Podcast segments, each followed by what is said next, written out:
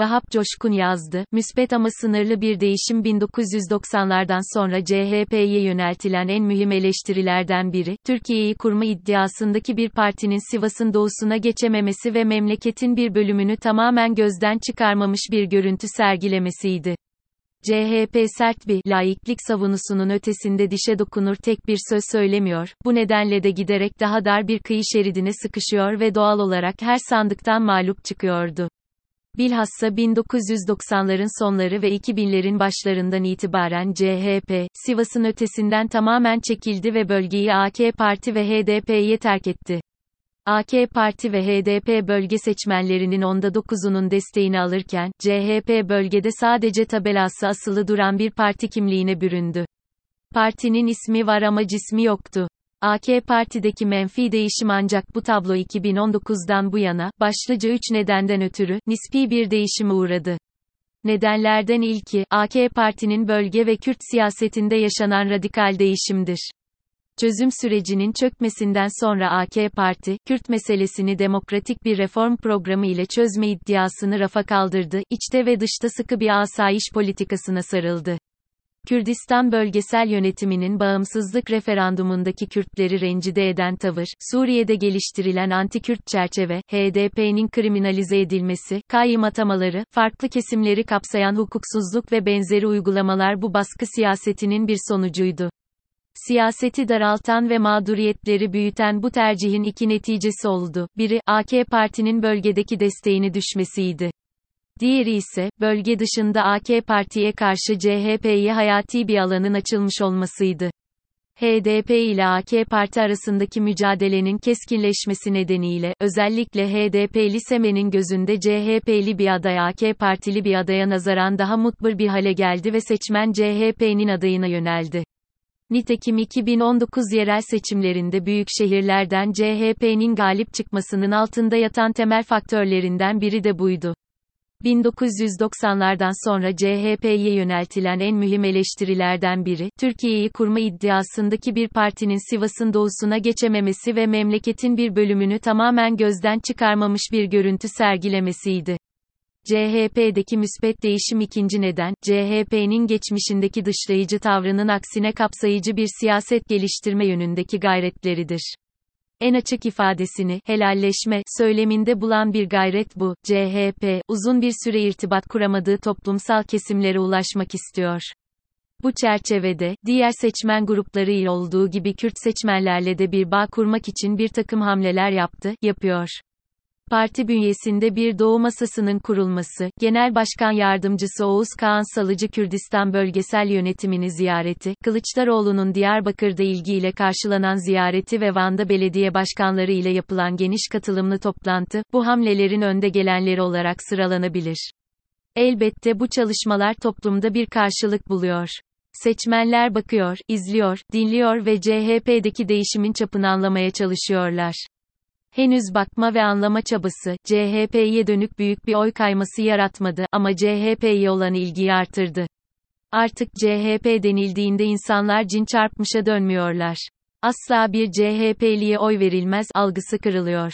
Bu da yerel seçimlerdekine benzer bir manzaranın, önümüzdeki Cumhurbaşkanlığı seçimlerinde tekrarlanma olasılığını artırıyor. Merkezdeki seçmeninin tercihi nedenlerin üçüncüsü ve sonuncusu, 2019 sonuçlarının kimi seçmen gruplarında yarattığı ruh halidir. AK Parti'nin yenilebileceğinin görülmesi ve CHP'nin seçim kazanma ihtimalinin yükselmesi, tercihini merkez partilerden yana kullanan seçmenler için CHP'yi bir adrese dönüştürüyor. Son zamanlarda, daha önce AK Parti'de siyaset yapmış bazı kişi ve ailelerin CHP'ye katıldıklarına dair haberlerin çoğalması. Hasılı, bölge siyasetinde CHP adına olumlu bir değişim gözleniyor. Yapılan kamuoyu çalışmaları da, CHP'nin bölgede oyunu belli bir oranda yükselttiğine ve kısa sayılamayacak bir zamandır milletvekili çıkaramadığı şehirlerde milletvekili çıkartabileceğine işaret ediyor. Mamafih, yine de bu değişimin çok sınırlı bir değişim olduğu hatırda tutmak gerekir. Evet, CHP bölgedeki illerde oylarını artırıyor belki ama daha öncesinde CHP'nin oyu bu illerde zaten çok az olduğundan bu artış CHP'yi siyasi bir ağırlığa sahip kılmıyor. Nokta. Kılıçdaroğlu ve ekibinin yürütmeye çalıştıkları herkese ulaşma, herkese seslenme ve herkesin gönlünü hoş etme siyasetinin, partiyi memleketin belli başlı problemlerinde siyasetsiz bırakma tehlikesini içermesidir. Herkesi yakalama gayesi, CHP'nin ana sorun alanlarında net politikalar belirlemesini güçleştiriyor. Siyasetsizlik tehlikesi CHP'nin parti olarak bölgede söz sahibi olması, diğer partilerle arayı kapatması için çok çalışması icap ediyor. İki handikabı var. Bu bağlamda, CHP'nin, birincisi, Kılıçdaroğlu ve ekibinin yürütmeye çalıştıkları herkese ulaşma, herkese seslenme ve herkesin gönlünü hoş etme siyasetinin, partiyi memleketin belli başlı problemlerinde siyasetsiz bırakma tehlikesini içermesidir herkesi yakalama gayesi, CHP'nin ana sorun alanlarında net politikalar belirlemesini güçleştiriyor. Kimseyi kırmamak, kimsenin gönlünü bırakmamak ve herkese bir nazar boncuğu uzatmak düşüncesi, sarih bir dille konuşmayı imkansız kılıyor. Bir politik muhteva taşımayan basma kalıp ifadelerle seçime kadar gün kurtarılmaya çalışılıyor. Misal, Kürt meselesinde CHP'nin kayyumlara karşıtlık haricinde somut bir tavrı görülmüyor.